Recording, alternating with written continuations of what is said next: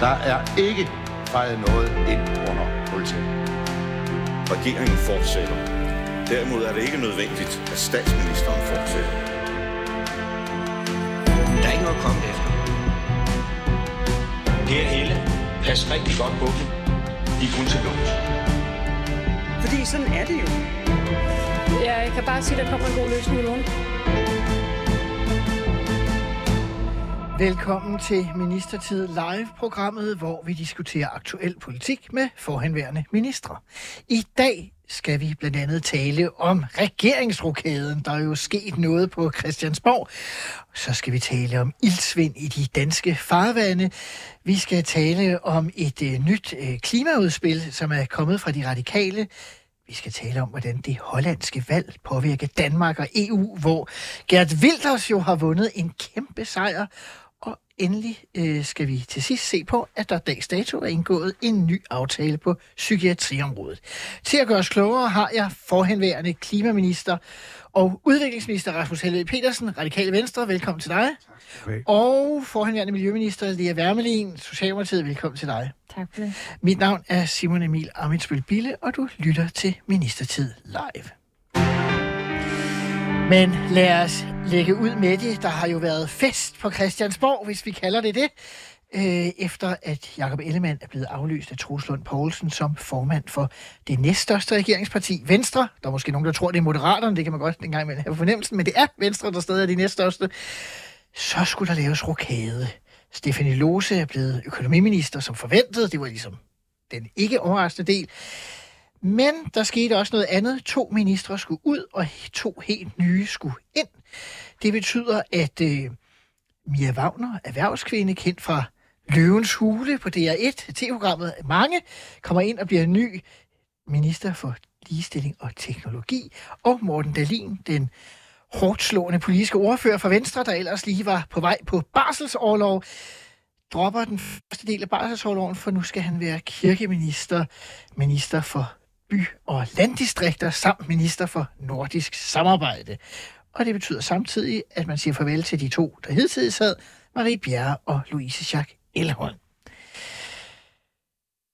Lea Wermelin, det er jo dine regeringsfælder på en eller anden, øh, en eller anden måde.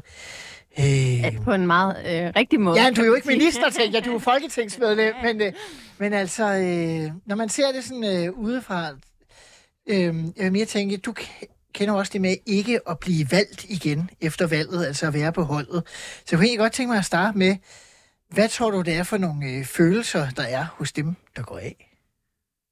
Jeg synes egentlig, man godt kunne se det i går, også på øh, Marie Bjerre for eksempel, at øh, når man er politiker, så er det, man gerne vil jo at være med til at forandre samfundet. Og ofte vil det være sådan, når man er i et parti, der også sidder i regeringen, så der, hvor man kan ændre mest, det er jo, når man er minister.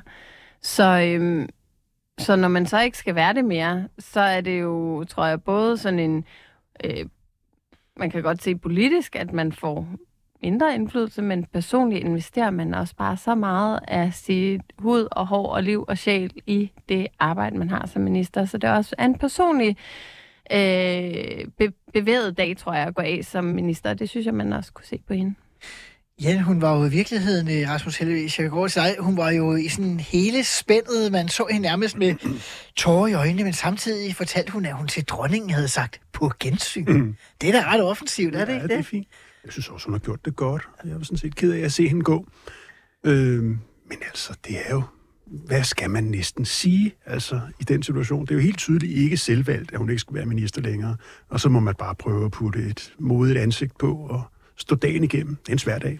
Men når man så ser dagen på sociale medier for eksempel, så kan man jo se, at øh, i hvert fald mine øh, sociale medier var ved at flyde over med folk, der skrev, at hvor er det øh, tosset at skifte Marie Bjerre ud, hvor er det synd for hende, hvor var hun dygtig og så videre. Mm.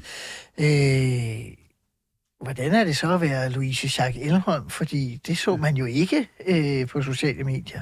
Nej, det, det siger vel noget om øh, rangordenen mellem de to i forhold til popularitet derude. Så øh, jeg, jeg synes, at der var øh, masser af musik i Marie Bjerre. Hun fik gjort opmærksom på sig selv på mange gode måder. Jeg så mindre til Louise Jacques Elholm i hendes periode. Men er der ikke også en, en uretfærdighed i noget af de her ting? Jeg tænker, Louise Schack Elholm, som måske ikke er så populær, når man ser det udefra, virker det hun har taget virkelig mange kugler for stor bededagsbeslutningen. Mm.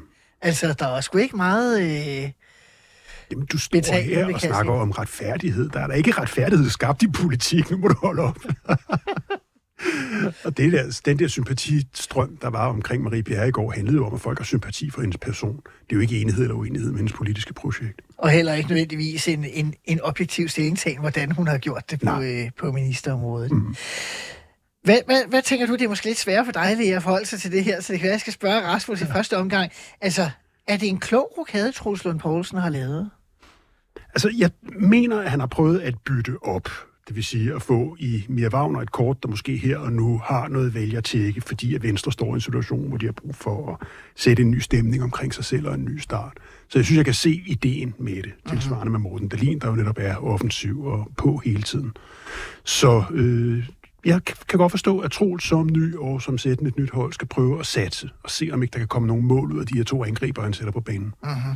Men altså, jeg synes virkelig, at han samtidig tager en god spiller ud også i Marie Bjerre. I Marie Bjerre, ja. Ja.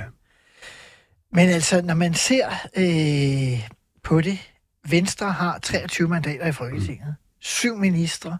To kommer uden for Folketinget. Ja. Det er vel også et signal at sende til gruppen om, øh, at kvalifikationerne ikke er tilstrækkeligt til stede.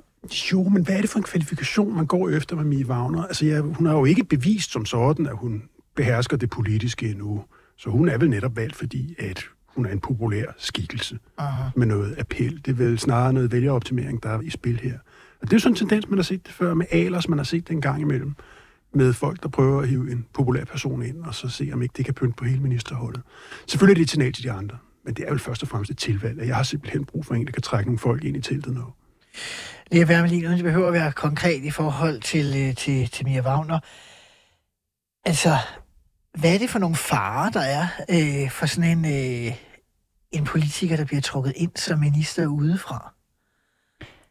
Det er klart, når man ikke er valgt til Folketinget, så er der jo dels øh, mange relationer, man ikke har i forvejen. Og jeg tror ikke, man skal undervurdere som politiker, at når man nogle gange kan nå til enighed om noget, der er rigtig svært, så handler det selvfølgelig om at få de politiske forskelle til at mødes og være klog i de politiske tanker omkring, hvordan man kan strikke noget sammen.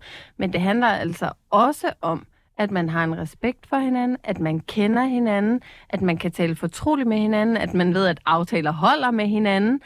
Og derfor så betyder netværk og relationer rigtig meget på Christiansborg. Så man får en stejl læringskurve i forhold til virkelig at sætte sig ned og tale med de ordfører, der er på ens område, og også have en, tror jeg, fordi man bliver suget ud i sådan et ministerium. Det gør man jo også, når man er valgt til Folketinget, så lige pludselig så har man fået en ny familie. Sådan kan det godt føles, øh, også i overført betydning, til, men, men også politisk, hvor man rykker væk fra Folketinget og, og, og ud i et ministerium. Og det er klart, når man ikke starter på Christiansborg, man starter ud i ministeriet, så skal man kæmpe sig ind i det Folketing, fordi man skal ikke ind og stemme. Man har i virkeligheden ikke sin gang på den måde øh, på Christiansborg. Så jeg tror, mit bedste råd til Mia vil være, prioriter virkelig øh, dine folketingskolleger. Men hvordan undgår man for det første at blive suget ind af embedsapparatet, som jo vil begynde at æde hende sikkert fra øh, dag et? Og så også det der med at være øh, minister, altså hvordan sørger hun overhovedet for, hvordan hun skal forholde sig til ministeriet, til folketingsgruppen, til de andre partier? Altså, er det bare øh, learning by doing og kaste sig ud i det? Er det, det er den eneste vej, eller kan man gøre noget? Mm.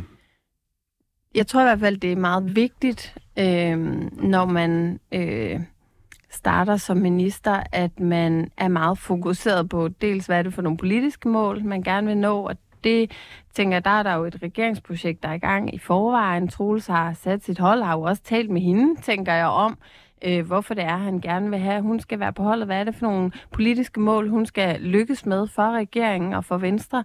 Og derfor så øh, er der jo et politisk, en politisk ambition. Hun kommer sikkert også selv med noget, øh, med den baggrund, hun har, som hun gerne vil igennem med. Og så tror jeg, så er det jo netop rigtig vigtigt at sige, at der er noget arbejde, hun skal lave under ministeriet, men hun skal jo også øh, have gode relationer ind i folketingsgruppen. Hendes folketingsgruppe, hun kommer til at øh, høre til i, men jo så også med resten af Christiansborg. Det første råd, jeg fik af min ministerchauffør øh, dag et, da jeg blev minister, det var, pas på med de embedsmænd, at de ikke tager magten over din kalender. Du skal selv bestemme, og det finder man ud af. Det gør man ikke så meget, men man kan bestemme mere, end man tror. Og det tror jeg er ret vigtigt for hende, at hun netop er med til selv også at fylde noget tid ind i kalenderen, som handler om at komme over øh, i Folketinget og have det samarbejde og den dialog, der skal til. Men Rasmus, er der ikke sådan en fare for, at der sidder nogen nede i Venstres folketingsgruppe og tænker, den der øh, fine dame, der kommer ind valsende ovenfra op i et ministerium, og her har jeg siddet og arbejdet i 5, 10, 20 år, og det kan godt være på dagen, jeg har overskud til at sige, at det er da også dejligt og spændende, hun kommer ind. Så velkommen. Ja, velkommen, ikke? Men, øh, men i morgen, der skal hun sgu da ikke tro, hun er nogen. Eller hvordan øh, er psykologien i sådan en gruppe? Jamen, den er præcis som beskrevet der. Altså, folk vil selvfølgelig gerne være ministre og føler sig dermed sprunget over. Aha. Og bliver sure over det. Det er klart. Og det er jo Altså, også... Janne Jørgensen var ude efter, da regeringen blev dannet for 11 måneder siden, og sige, at dengang han var skuffet over ikke at blive minister. Men det er han sikkert igen i dag, må man tro, Ja. hvis han har det på den måde. Det er der sikkert også andre, der er. Fordi jo, jeg har aftjent min værnepligt, og jeg har været her, mens det har været surt, og jeg har bakket op i svære tider. Og nu at, hiver vi så nogle andre ind til at overshine os, og det er da ikke sjovt. Det er ikke specielt Jan E. Jørgensen, jeg tænker på her, men det er ikke sjovt for dem, der sidder i gruppen. Nej. Omvendt må man så sige, at Troels skal jo have lov at være leder. Det er jo da det rigtige tidspunkt, han gør det her, Troels, netop som nyindsat leder. Der må han have lov til at sige, at jeg bliver nødt til at sætte et hold, der måske kan hjælpe mit projekt. Så hvis han gjorde det her om et år, vil det være værre, end han gør det nu. Men bliver han så, hvis vi bare lige afner det, bliver han ikke også på sin egen måde ramt af, at Jakob Ellemann egentlig forhandlede så ringe ministerposter, fordi nu kommer der en stor erhvervskvinde, og deres store håb, øh, Dalin, Mm. og så, undskyld mig, så bliver de øh, ministre øh, for, for småting og forkortelser og ting, vi ikke aner, hvad er. Ja, det, jeg synes også, de har et svagt minister øh, spil, spillekort der. Øhm, men det er jo altså Troels Lund Poulsen selv, der har siddet med i de forhandlinger hele vejen og været virkelig mastermind i det der, Aha. i højere grad, så vidt jeg kan forstå, end Jacob Ellemann.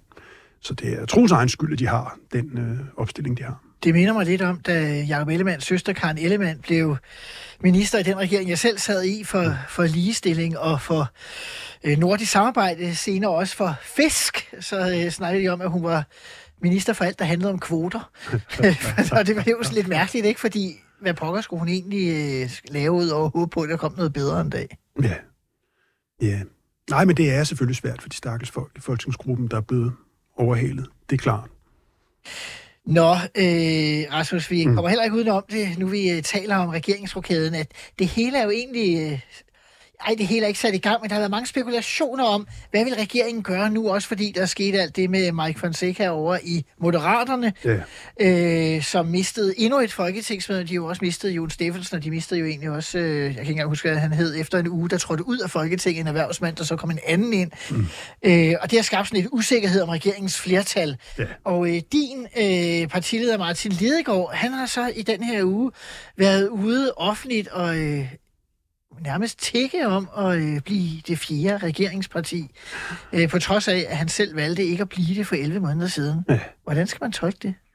Jamen, jeg kan ikke helt forstå øh, fornuften i det. Det var for 11 måneder siden, det tog kørte, der havde Lidegaard mulighed for at komme med ombord. Og jeg tror bestemt ikke, det er muligt nu.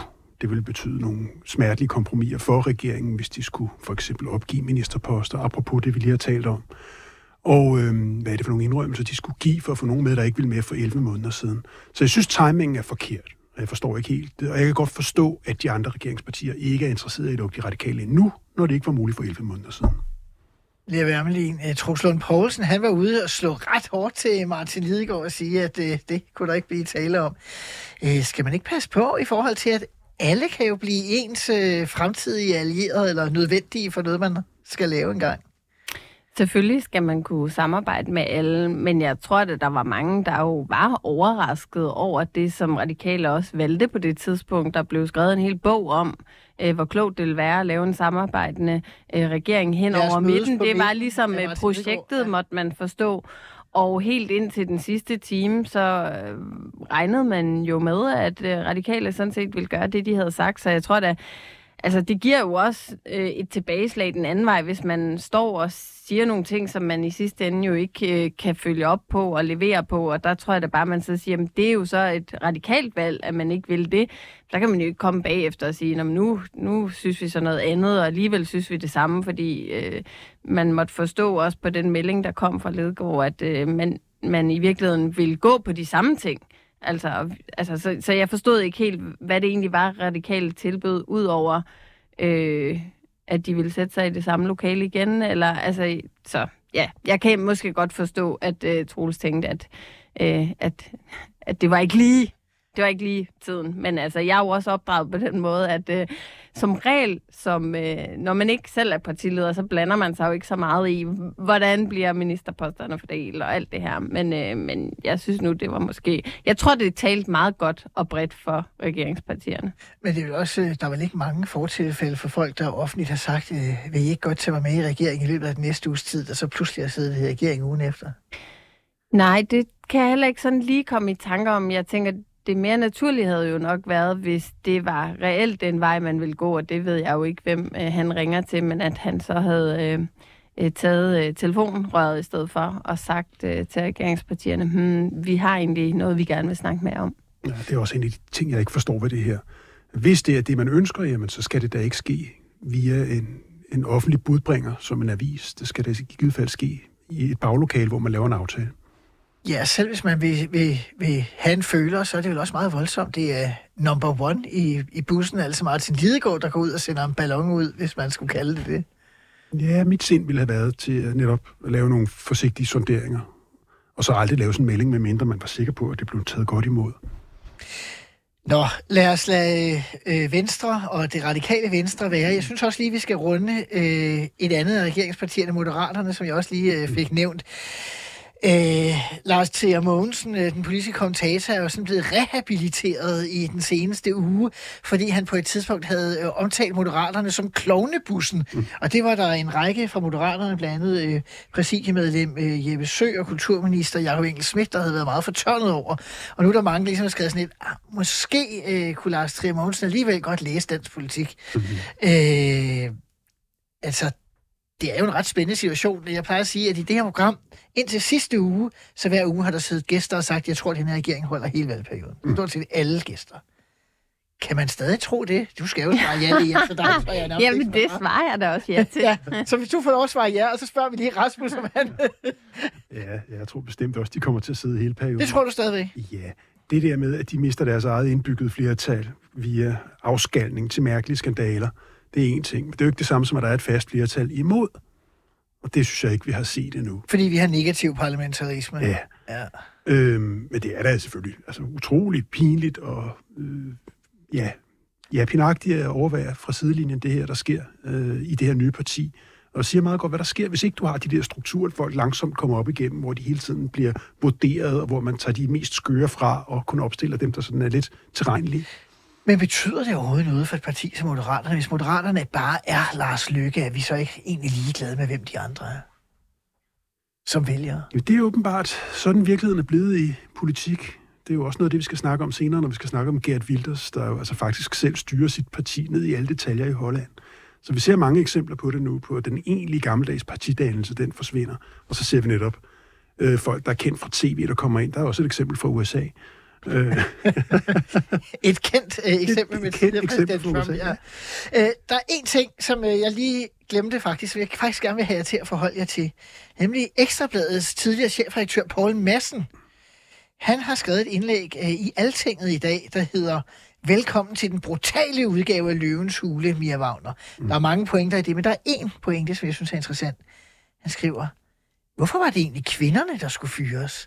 Er det ikke sådan meget gammeldags, at der sidder sådan to kvinder, de kan nemt uh, hives ud?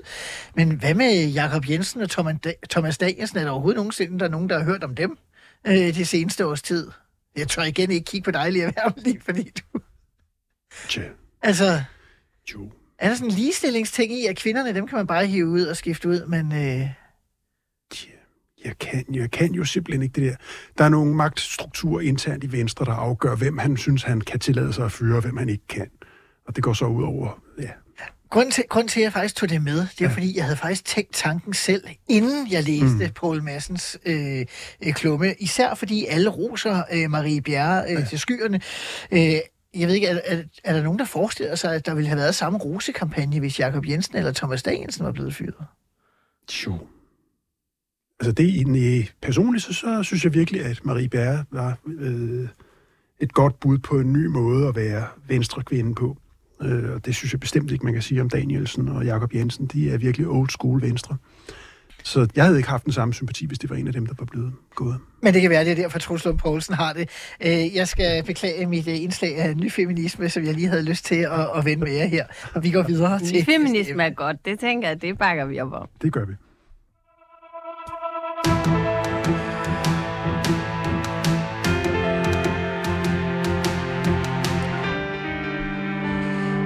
I september kom historien om, at farvandet i Danmark har et historisk ildsvind.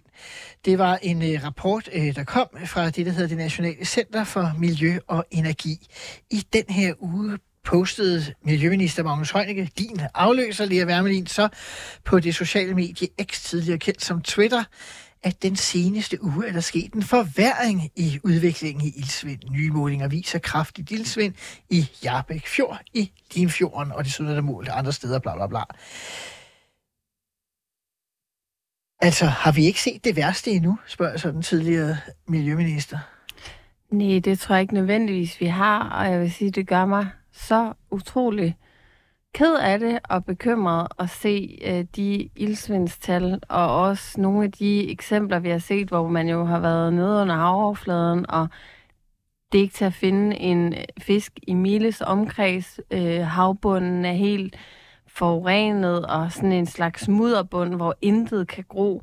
Og det er jo lige præcis det, vi gerne vil lave om på. Dels med den landbrugsaftale, vi lavede faktisk i sidste periode, som netop han, handlede om, at landbrugets kvælstofudledninger, som er skyld i størstedelen af de øh, næringsstoffer, der kommer ud i vores havmiljø, at de skal ned. Det var sådan set en af hovedpointerne med den aftale. Men hvorfor har man ikke øh, gjort noget før? Så kigger jeg over på mig. Nej. ja, det kan vi spørge dig om. Ja, hvorfor har man ikke gjort noget før? Vi havde jo en kæmpe diskussion i den første periode, jeg sad i Folketinget, altså fra 2015 til 19, hvor øh, der også var en øh, venstreminister, der måtte gå, da man forhandlede... Øh, Krisen om landbrugsparken i 15. Ja, det der blev kaldt øh, Gyllegate der, hvor... Altså, det var måske et andet eksempel på nogen, der troede sig ind i en regering, men altså... Men, men, men ikke offentligt. nej, det kan godt... Ej, det ved jeg ikke. Halvoffentligt måske. Men, øh, men men altså, det var jo den bekymring, at når man lempede på de miljøregler, der var, så ville det betyde mere kvælstofudledning. Det var jo det, eksperterne sagde. Det var jo sådan set det, øh, den politiske diskussion handlede om. Jeg kan tydeligt huske, at vi sad på øh, en eksperthøring, hvor eksperterne blev spurgt om at række hånden i vejret, hvis det var sådan, at de mente, at det her det ville føre til mere kvælstofudledning, altså større ildsvind i vores havmiljø, og samtlige eksperter rakte hånden op. Men det var bare ikke det, der stod i de politiske papirer, der var blevet fremlagt. Og det var jo det, det sådan set handlede om. Og vi stod jo på den anden side og sagde, prøv at høre, vi bliver nødt til at stramme op her, der skal ske noget, øh, og det er på tide. Og, øh, og så vil vi jo dels gerne gøre det i sidste periode, men også gerne gøre det i en bred aftale, hvor vi kunne få alle med. Og så må man bare sige, at naturen er, ikke sådan, øh, er jo ikke noget, man retter op på fra den ene dag til den anden. Og det vil sige, det knæk, der har været i forhold til naturen, øh, kan jo godt betyde, at det tager meget, meget lang tid, før vi ser den forbedring ude i vores havmiljø. Helvig. Jamen, det er jo... 70 procent af udledningerne kommer direkte fra landbruget i form af deres øh, overproduktion af husdyr i forhold til, hvad der er plads til. 20 procent af udledningen kommer faktisk fra moser og åer, altså naturligt. Det vil sige, det er næsten 100 procent af det, man kan røre ved, der kommer fra landbruget. Det er alt overvejende det, der skal til, det er, at man begrænser landbrugets muligheder for at producere så mange svin og at lukke så meget gødning ud i nærheden af åer og direkte ved kysten. Og hvorfor har man ikke gjort det? Det er selvfølgelig blandt andet, som du ser med Truls Lund, der jo altså straks går ind og tager landbrugets stemme i klimaspørgsmål, når han kommer til. Venstre har haft det her stranglehold på dansk politik, hver gang de har siddet i regeringen, altså bliver ikke ønsket at gribe ind over for landbruget. Så det her, det er ikke overraskende. Det er noget, vi har kendt til i mange år. Det er bare blevet værre. Og det eneste, der kan løse det, det er, at man ændrer en landbrugspolitik. Og det ved de jo ikke. Og det vil den her regering i virkeligheden heller ikke. Og derfor synes jeg, Magnus Heunicke, han står sådan på en mellemhånd, hvor han siger, jeg må hellere tage ejerskab for problemet, fordi om et øjeblik kommer det frem alligevel. Men han tager jo ikke et håndgribeligt, fast ejerskab til løsningen. Han går ikke ind og siger, summa summarum, hvis vi skal frelse havet, så skal vi gøre noget ved landbruget.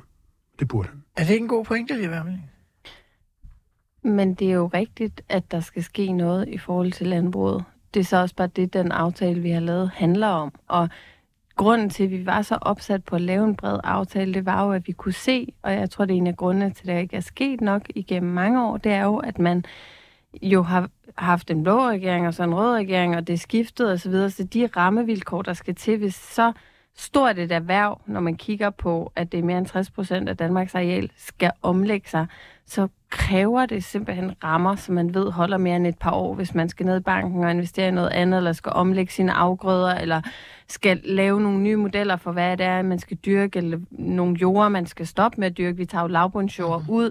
Jarbæk Fjord, du nævnte det selv. Ja, der kommer der til med de nye vandplaner jo at være nogle helt andre krav til, at man må udlede mindre for netop at beskytte livet i havet der.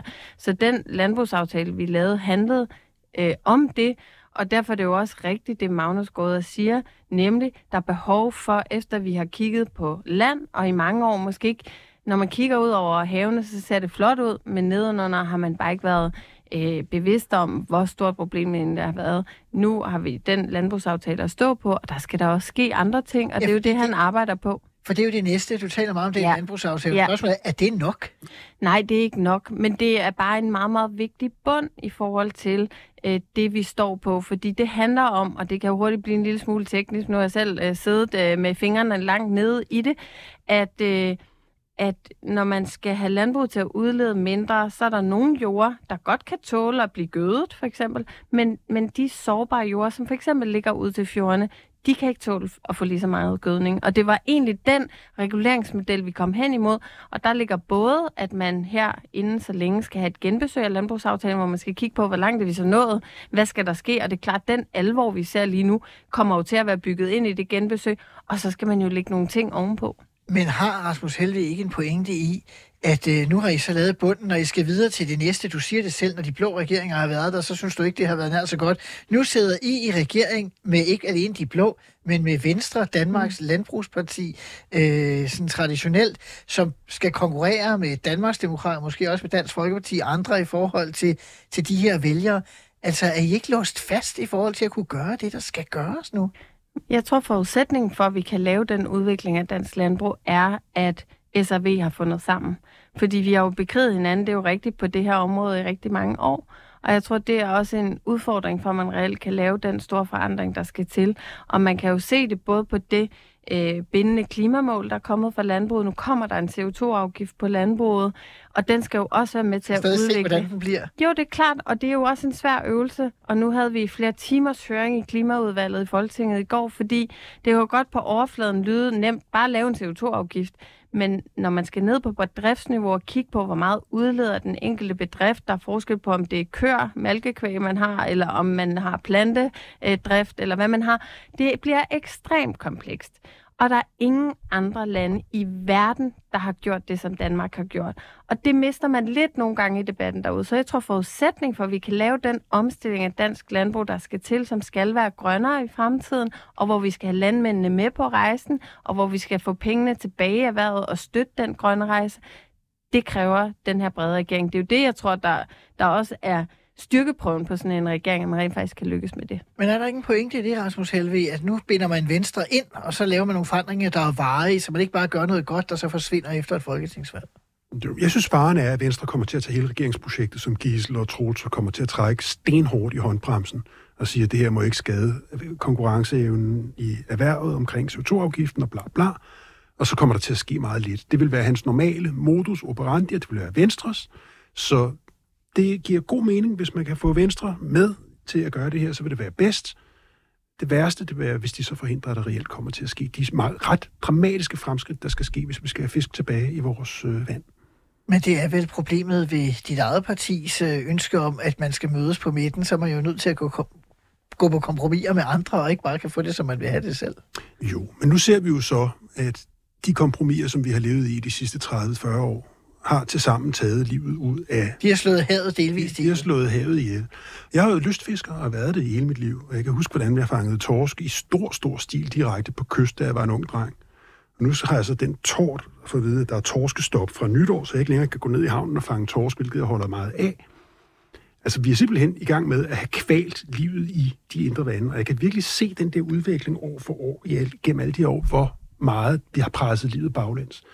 Og så kan man komme nok så meget at sige, at det er vilkårene i politik, og vi er nødt til at bla bla, det går langsomt. Men produktet af det kompromis, vi har lige nu, det er, at vi har slået livet i havet ihjel. Men hvis det er rigtigt, så ser du ikke, faktisk heller ikke noget perspektiv for at få det forandret, eller hvad? Jo, men jeg tror bare, at vi er nået til et punkt, hvor der er nødt til at ske en dramatisk anderledes politisk beslutning. Ja. Man kan ikke bare gøre det inkrementelt ved at sådan ligesom bevæge sig nogle få procent den ene eller den anden vej. Der skal der ske rigtig meget. Og jeg er selv fra Bornholm, hvor vi har været en fiskeriø uden lige, og jeg tror, at samtlige fiskere på Bornholm har nu søgt om ophugningsstøtte, og det er jo fordi, der er ikke en fisk tilbage at fange i Østersøen. Det er jo simpelthen, altså det er jo så tragisk. Og øh, jeg tror, det betyder meget for rigtig mange danskere. Vi er jo en kystnation. Vi har jo lige så meget kystlinje som Italien.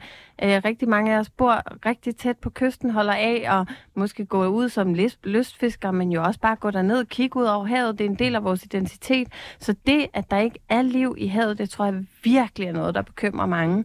Og det bekymrer også mig. Så ja, der skal ske rigtig meget. Og der ligger en ramme for det nu, og det skal vi jo så bygge ovenpå. Og det tror jeg, det bliver en meget, meget vigtig opgave for, for Magnus og for regeringen at lykkes med det. Vi bliver lidt ved det grønne, fordi øh, det parti, vi ellers har øh, drillet lidt øh, i, i udsendelsen her, nemlig det radikale venstre, kom i den her uge også med et udspil, der hedder Vedvarende energi på land nu. Øh, og det består af primært øh, tre øh, konkrete forslag. At man skal finde nok egnede arealer, som er acceptable for naboer og natur.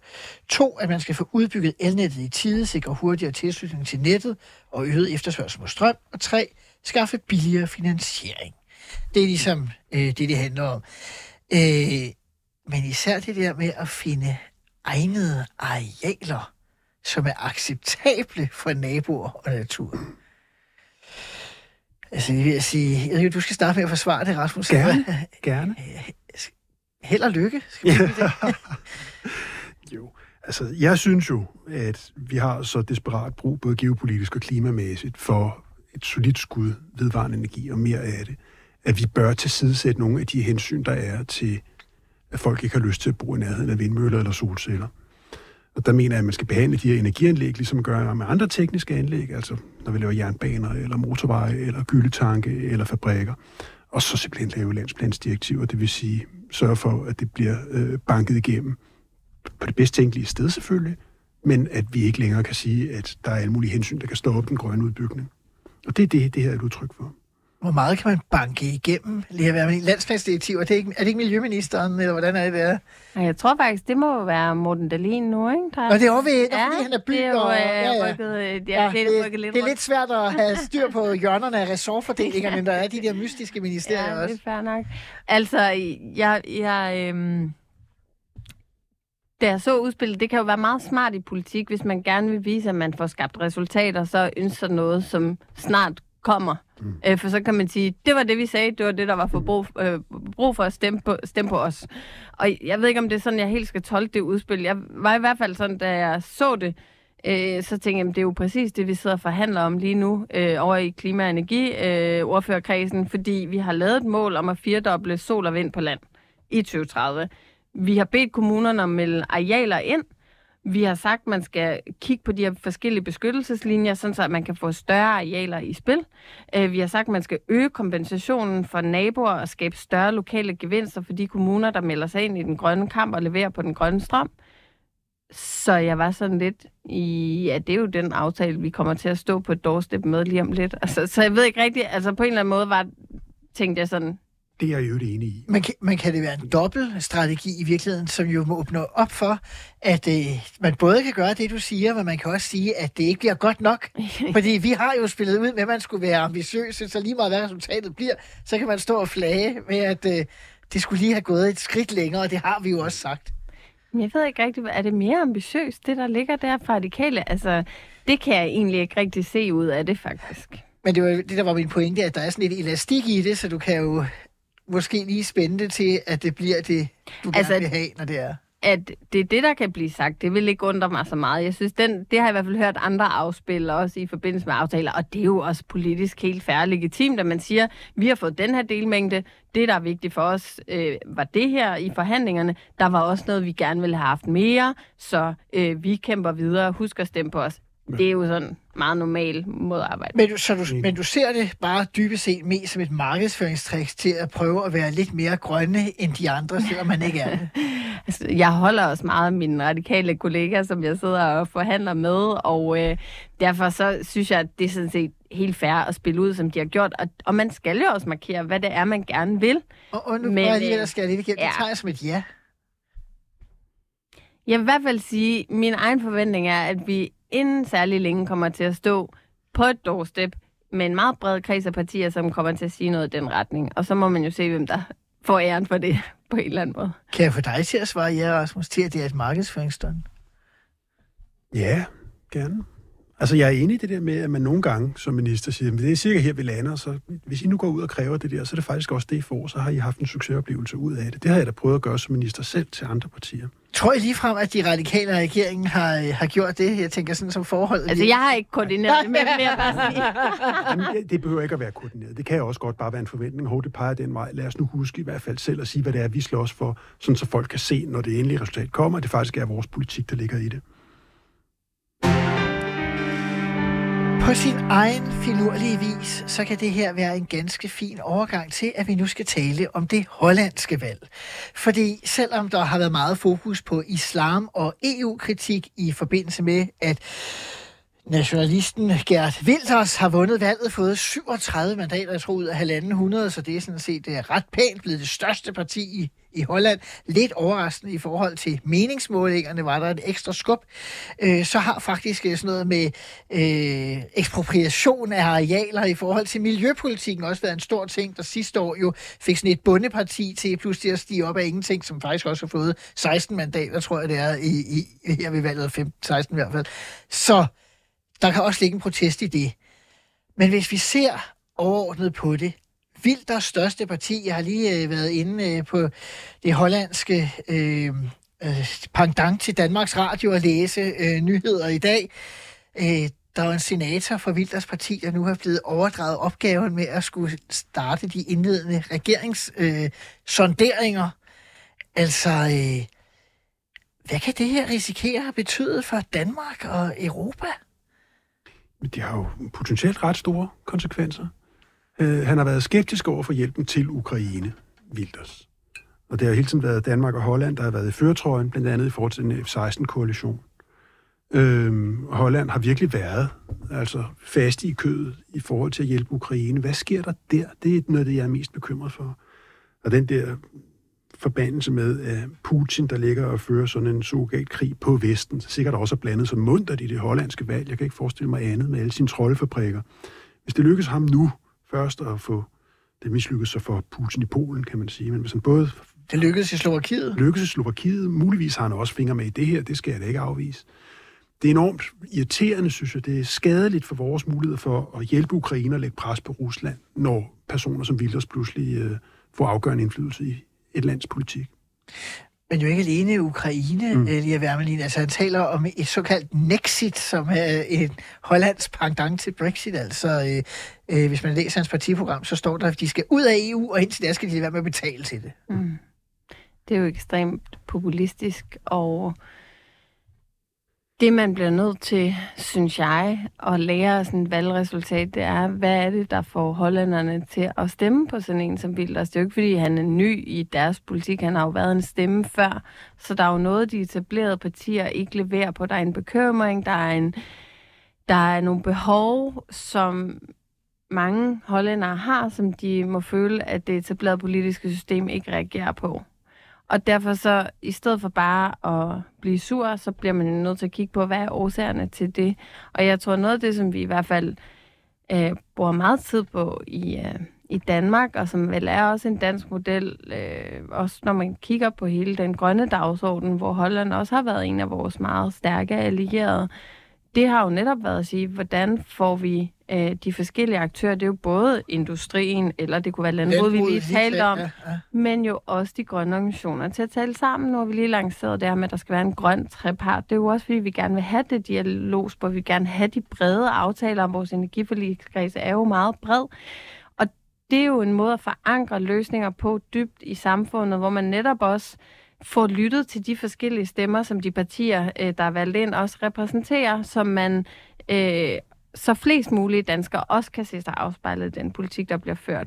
Og der, der har der i hvert fald været nogle reaktioner, også i Holland, som du selv nævnte med det her bundeparti, øh, omkring nogle regler, hvor at når man kæmper med et virkelig grønt hjerte for, at vi skal gøre noget, så vil, ønsker man jo ikke den type øh, protester, fordi så ved man jo godt, så når man jo ikke det mål i sidste ende.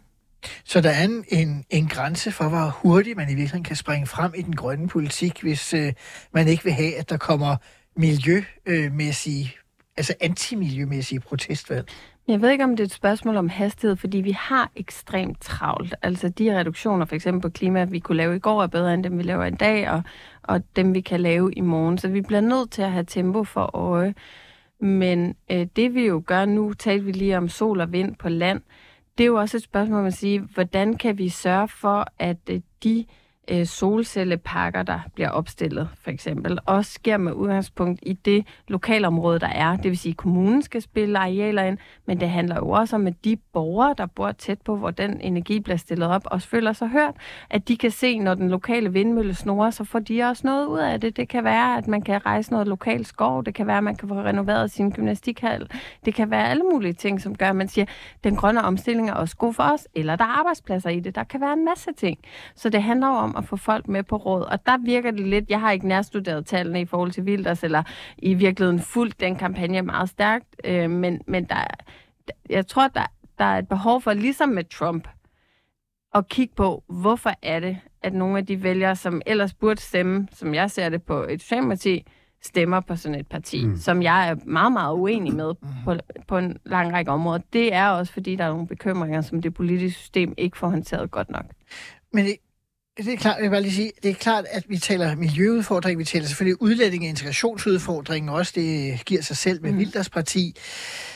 Kan det også betyde noget med øh, krigen i Israel, øh, Hamas, øh, Gaza øh, i øjeblikket? Altså, hvis man ser på de sociale medier, så kan man jo se, at på den ene side, så er der store demonstrationer, der går ud og viser sympati med offrene i Gaza, men hver eneste gang, at der er de demonstrationer, der går ud, så er det nærmest som, at man på sociale medier kan se sådan en flodbølge af folk, der er skræmte over at se det, fordi der også er nogen, der så får sagt... Øh, From the River to the Sea, eller øh, støt Hamas, eller var 7. oktober en dejlig dag, hvilket jo er helt forfærdeligt. Mm. Altså, tror I, Israel-Palæstina også kommer til at rykke nogen over til de her slags partier, Rasmus? Jeg tror, det har været en del af brændstoffet, der har givet Wilders det overraskende gode valg, han fik. Aha. At der har været en polarisering med udgangspunkt i Mellemøsten, og så har folk altså valgt en, som virkelig har taget stilling i den sag. Og han har jo altså sp- spyt gale og harceleret over folk fra Mellemøsten i 25 år, Wilders. Jeg tror her, der er han ramt den over, han kunne kapitalisere på. Aha. Men øh, min tanke omkring det her med Wilders er også, at der er en overgrænse for, hvor længe du kan have samlingsregeringer på midten, og det er den, vi også er ved at nå i Holland.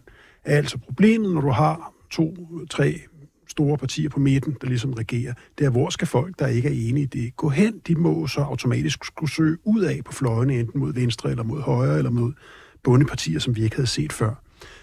Og det, det er jo klart, altså hvis du fratager folk muligheden for at stemme på en ansvarlig opposition, så må de jo stemme på en uansvarlig opposition. Men, men hvis man bare, bare lige arbejder bare, for jeg forstår godt pointen, men hvis Ja. man ser på det hollandske valg, så er Holland jo et af de få øh, lande i Europa, som kan præstere øh, flere partier end Danmark. Ja, det er flot. Øh, ja.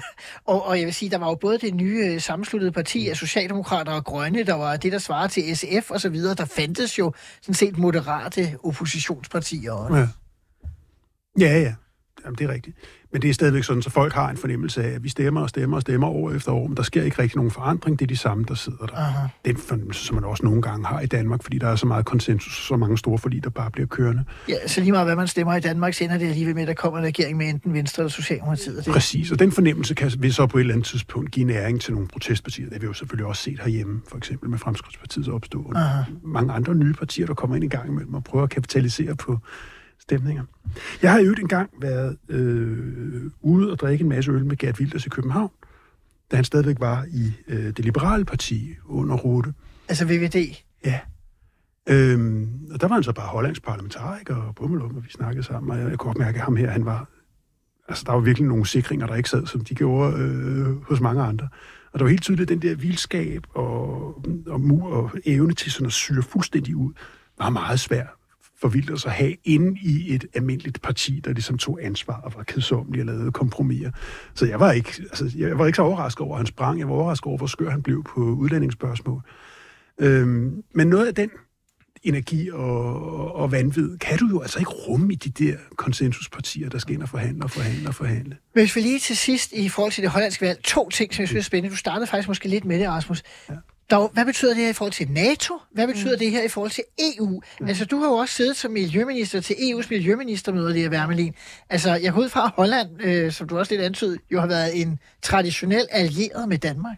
Fuldkommen. Og måske den hollandske minister var måske den, jeg samarbejdede aller tættest øh, med, som jeg havde på speed dial på min telefon, og som jeg har mødtes med efterfølgende også, altså fordi vi arbejdede så tæt sammen.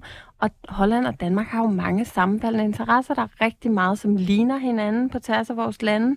Øh, og derfor så var det meget nemt for os at samarbejde. Og derfor kan man godt være utrolig bekymret over den der fortsættelse af øh, sådan en eller anden beruselse omkring at melde sig ud af EU. Det kan godt være, at der kan være mange ting, man er træt af eller bekymret for. Jeg vil så også sige, at nogle gange får EU også skylden for ting, som, som måske er lige lovligt belejlige, men hvor man også nationalt kunne tage lidt større ejerskab nogle gange, fordi hvis man kigger på det, som øh, Storbritannien nu går igennem, så er det jo ikke fordi, det at melde sig ud af EU er lykken. Tvært imod. Klart, men det jeg egentlig godt ville hen til, det var også i forhold til, Holland er jo, har jo faktisk større befolkningstal og stemmetal, end folk måske lige regner med, fordi man tænker, det er sådan et andet lille land, men mm. så små er de faktisk ikke. Mm. Altså, hvad har det betydning for, hvilke grønne sager, der kan komme igennem i EU, hvis det her ender med, at Holland trækker sig ud? Måske. Øh, jeg tror, jeg tænker, at der alligevel er noget vej til, at Holland bliver meldt ud af EU. Og man kan jo håbe, at, øh, at det ikke bliver som i Storbritannien, hvor det jo lige pludselig også blev en afstemning om alle mulige andre ting. Det viste sig jo netop, at man kom til at stemme om alt muligt, og altså, der var alt mulig indblanding i det valg også, og vel mange, der bagefter også sagde, okay, det var måske også lige lovligt frisk, og, og, øhm, og hvor der jo i hvert fald også var en masse almindelige englænder, som sagde, der er jo også nogle behov, vi har, som ikke er blevet hørt. Så jeg håber jo noget af det, som de partier, som er de normale regeringsbærende partier i Holland, også lærer det her valg, det er jo også at sige, hvad er det egentlig, hvor er det, vi skal ud og lytte og sige, her er der altså nogle, øh, nogle bekymringer, og det kunne jo godt være på globalisering, som vi også har set i Danmark, arbejdspladser og andre ting, hvor man siger, hvordan lykkes vi med at skabe den sammenhængskraft i vores land, som er så vigtig for, at man egentlig også kan have den dialog og de politiske løsninger på tværs. Og det er klart, vi skal lige have med, at vi diskuterer jo ligesom ud fra, at det måtte lykkes for Gerhard Wilders og danne regering ja, ja. at komme igennem med nogle af sine vildeste forslag. Det er jo ikke mm. sikkert, at nogle af delene overhovedet sker, Rasmus Helvig. Men NATO, som du lagde ud med øh, først, altså vi har en Trump, som, øh, hvis man læser medierne, skulle overveje, om man overhovedet skal være medlem af NATO i mm. fremtiden mm. i USA. Det er jo mm. nogle sikkerhedsmæssige perspektiver, som er uhyggelige mm. øh, for vores kontinent. Altså Holland, et øh, klassisk, øh, meget NATO-positivt land. Altså... Ja, det er da skræmmende når man siger, at vores demokrati også, i EU generelt, og så i, i Holland i særdeleshed, er jo selvfølgelig så stærkt, at de sagtens kan overleve en periode, hvor du har øh, en lidt mærkelig regeringsførelse. Jeg tror ikke, de kommer til at melde sig ud. Og vi skal simpelthen nok se de her balancer genoprettet ved et senere valg. Det er jo det gode ved demokrati. Der kommer flere valg længere ned ad vejen. Og der kan godt være, at pynten kan blive pillet af vilders. Så det er nok for tidligt at være meget urolig. Det, jeg er altså, på kort sigt urolig for, det er selvfølgelig støtten til Ukraine, fordi det er i disse år og måneder, at vi virkelig har brug for at hjælpe dem. Og det er i disse år og måneder, at Wilders har en chance for at smide en håndfuld grus i maskineriet. Så jeg er simpelthen ægte nervøs for, om han kan komme ind i en regering, der så har en mindre pro-ukrainsk linje, Aha. og det så kan forhindre både EU og NATO i at være lige så effektiv i forhold til at støtte i konflikten, som de ellers er. Det er jeg faktisk bange for. Det kan være hollændernes øh, ivrighed til at vise protest. Øh, så kan det være en protest mod øh, de russervenlige politikere, hvis det går den retning. Ja, Det kan vi jo se. Til allersidst i udsendelsen skulle vi lige have dagens aftale med. Ny aftale finder millioner til voksne. Problem blandt især børn og unge hedder artiklen i Politiken, der har lavet en psykiatriaftale, der fordeler 400 millioner kroner. Det her Wermelin, det kan godt være, at jeg er nærmest erfaringsramt, eller hvad sådan noget hedder, når det kommer til det her. Men jeg kan da huske, i de øh, 17-18 år, jeg sad i Folketinget, der har jeg været med til at indgå indtil flere psykiatriaftaler. Jeg kan huske, at jeg har gjort under Torning-regeringen med Astrid Krav, jeg har gjort under den smalle venstre-regering med Sofie Løde. Er det he- altså, bliver man ikke bare ved med at prøve penge i, og alligevel så om fire år eller to år, så har vi siddet sammen og talt om, at psykiatrien halter stadigvæk? Ja og nej. Altså, sådan er det jo med mange vigtige politiske spørgsmål. Man bliver jo ikke sådan færdig. Det er jo ikke sådan, som man sagde, og nu har vi lavet den sidste aftale på folkeskolen. Færdig med det. Der skal, der skal ikke ske mere. Øhm, så, så, så det er vel også et udtryk for, at psykiatriområdet er meget vigtigt, og jeg kan huske fra den nuværende valgkamp, det var jo noget af det, der fyldt allermest, fordi man også kan se, at vi har børn og unge, der ikke trives godt nok i dag, og det er jo ikke alle dem, der skal ind i psykiatrien, men vi bliver nødt til at forholde os til, at øh, vi kan se, at der er et øh, behov, hvor at vi i mange år i hvert fald har været bedre til at sende penge til de fysiske sygdomme, og lidt dårligere til at sørge for, at de tilbud, man får, øh, hvis man fejler noget, som man ikke lige kan se, øh, det øh, får samme hjælp. Så det er jo det, der har været tanken her. Og måske i modsætning til tidligere, det ved jeg ikke, men, men det, der i hvert fald har, er tanken med den her aftale, det er jo at lave den der 10-årsplan, hvor man jo også virkelig har fået inddraget alle, øh, der er på området, fordi noget skal laves i kommunen, og noget i regionen, og noget hospitaler og derudaf. Øhm, og så fået afsat et, ikke bare de her 400 millioner, men jo et stort milliardbeløb til at løfte den indsats, særligt fokuseret på børn og unge på den her aftale. Og det har jeg egentlig oplevet, at der er mange, der har efterspurgt. Men vil, altså helt ærligt, findes der andre områder i den offentlige sektor, så er så ringe fungerende? Kan du komme i tanke om et, Rasmus Helve? I den offentlige sektor, Ind i psykiatrien. inden psykiatrien, nej, altså folk snakker meget grimt om DSB for øjeblikket, men øh, Oh, men stadigvæk, altså det er jo svar til togene overhovedet ikke gik, eller noget i den stil nærmest, ikke? ja, og jeg er da heldigvis sikker på, at der også er folk derude, der får god hjælp i Det er psykiatrien, som det er i dag, men det er meget skandaleomsust.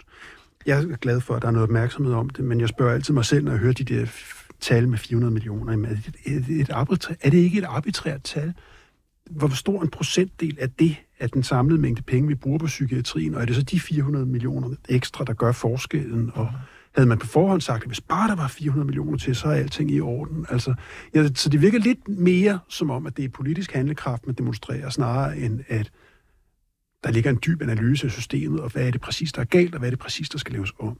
Det er lidt ligesom, at... Det gør der jo faktisk den her gang, fordi det er den der 10-årsplan der, ikke? For jeg er sådan set enig nogle gange, og jeg tror også, man kan blive lidt talblind derude, at det er millioner og milliarder, altså...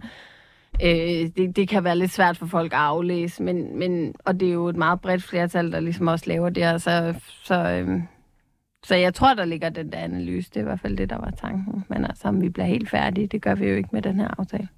Det gør man aldrig med noget, som du i virkeligheden sagde, Lea Wermelin. Alt vender tilbage i dansk politik, og det er derfor, vi kan blive ved med at tale om Ja, det det dag efter dejligt. dag og uge efter uge.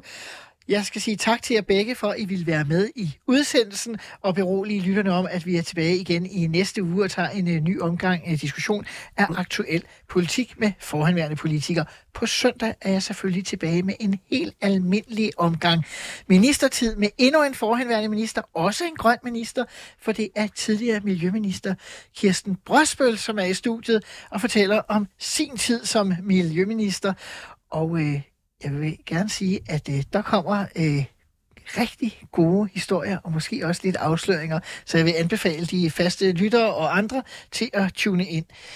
Tak for i dag, og på genhør.